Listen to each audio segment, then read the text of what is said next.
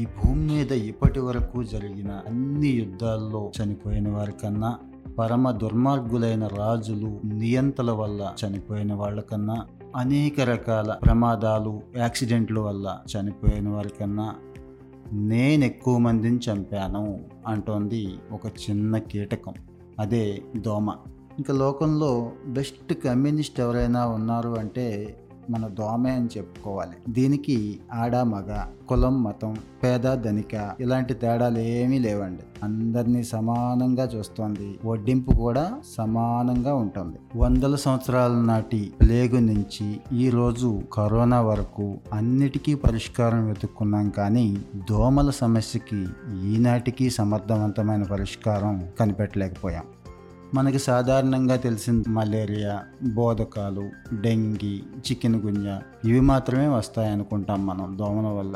కానీ అసలు నిజం ఏంటంటే ఈ ప్రపంచంలో మూడు వేల ఐదు వందల పైగా రకాల దోమలు ఉన్నాయి. అలాగే ఇవి మోసుకొస్తున్న జబ్బులు ఇంచుమించు ఇరవై పైనే ఉన్నాయి. కేవలం ఈ దోమలు కలిగించే వ్యాధుల వల్లే సంవత్సరానికి ఏడు లక్షల మంది చనిపోతున్నారు. ఇక మన దేశంలో అయితే చెప్పనవసరమే లేదు. ఈ రోజున దోమలు అత్యధికంగా పెరుగుతున్న ప్రాంతాలు బహిరంగ ప్రదేశాల్లో ఉన్నటువంటి నిలవ నీటి కుంటలు, మురుగునీటి కుంటలు.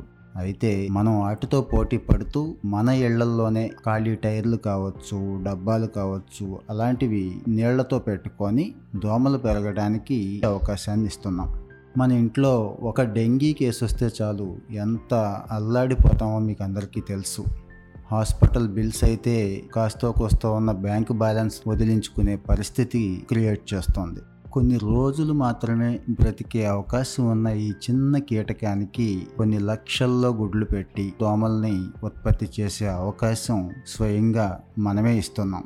మరి మనకి ఏమాత్రం తెలివితేటలున్నా దోమలు పెరగడానికి ఎటువంటి అనుకూల వాతావరణం లేకుండా తయారు చేసుకోవటం అత్యంత ఉత్తమం. అలాగే దోమల బారిన పడకుండా కూడా చిన్న చిన్న చిట్కాలు బాగా ఉపయోగపడతాయి.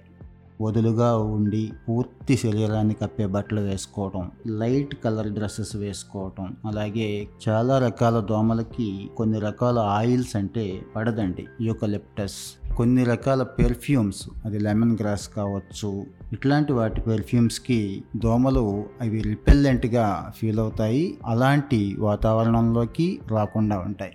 ఈ దోమల బాధకి మనం వాడే ఆల్అవుట్లు, మస్కిటో కాయిల్స్ ఇలాంటి కెమికల్ రిలేటెడ్ ఏవి కూడా దీర్ఘకాలం మంచివి కాదండి. దోమల వల్ల ఒక రకమైన ప్రమాదం ఉంటే వీటి వల్ల శ్వాసకోశ సంబంధిత వ్యాధులు ఇలాంటివి పెరిగిపోయి ఇంకో రకమైన ప్రమాదాన్ని, ముఖ్యంగా ఈ కాలంలో ఎస్ పీ ఓ టూ సమస్యలు వస్తున్నాయి. శ్వాసకోశానికి సంబంధించి ఎటువంటి ఇబ్బందులు కూడా లేకుండా చూసుకోవాలి.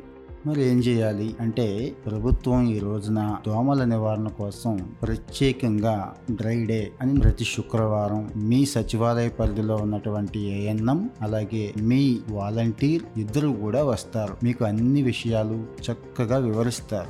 ఏం చేయాలి, ఏం చేయకూడదు, దోమలు ఎలా పెరుగుతున్నాయి, మీ ఇంటి పరిసరాలు ఏ రకంగా ఉన్నాయి అనేది చక్కగా మీకు వివరిస్తారు. మరి ప్రభుత్వాలు ఎంత చేసినా కూడా ప్రజల సహకారం లేకపోతే చాలా కష్టం.